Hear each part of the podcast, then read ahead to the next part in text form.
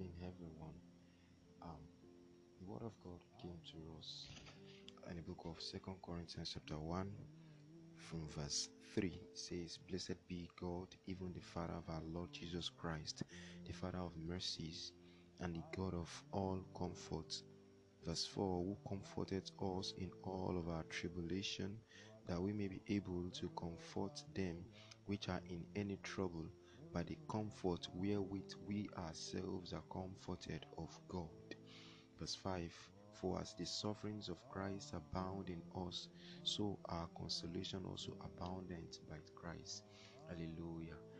There are a lot of things happening to us, we believers, that God really wants us to receive comfort from Him.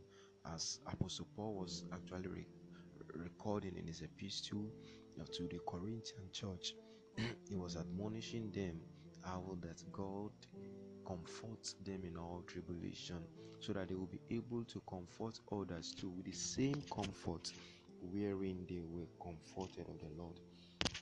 I will not want you to be ignorant, brethren, how that God really wants us to be comforted in all of our distresses, in all of our tribulations, in all of our afflictions, in all of those things. He always wants to comfort us, and as a result of His comfort for our wounds, He brings healing. For all of our shame, He brings glory. For our fall, He brings rising up. For our defeat, He brings victory. You know, those are the elements of His comfort. And God is not only doing this so that we can just receive His comfort and just sit down. He also wants us, as Apostle Paul said in the verse 4 of the scripture I just read, he said that so that we will be able to comfort those that are also in the same tribulation with the same comfort we have been comforted of the Lord. It takes those that have been comforted of the Lord to be able to comfort others that are going through tribulations. It takes those that have been comforted of the Lord to comfort those that are going through tribulations, trials, and what have you. You know, the scripture was saying that God is a just God, and He would not let us to enter into temptations which will be much more bigger for us to bear. But in all of these tribulations, He would also make a way of escape for us. So which means that even if we are lured into tribulations, even if we are lured into problems, challenges, disappointments, and all of these things, God is always looking for a way of comfort. He's always looking for a way to bring us out of those tribulations, to bring us out of those problems.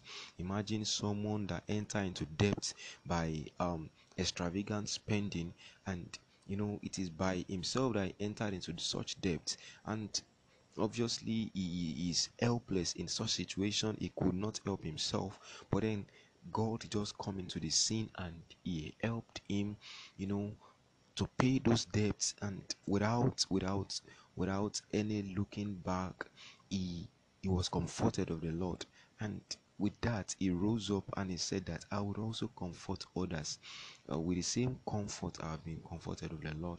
You know, when we needed help most in our lives, that is when God shows up. So I would not want you to be ignorant. I would not want you to relent. So as you have been praying, keep on praying to God. And I want to admonish you that God would always hearken unto the voice of our prayers, because we are His children.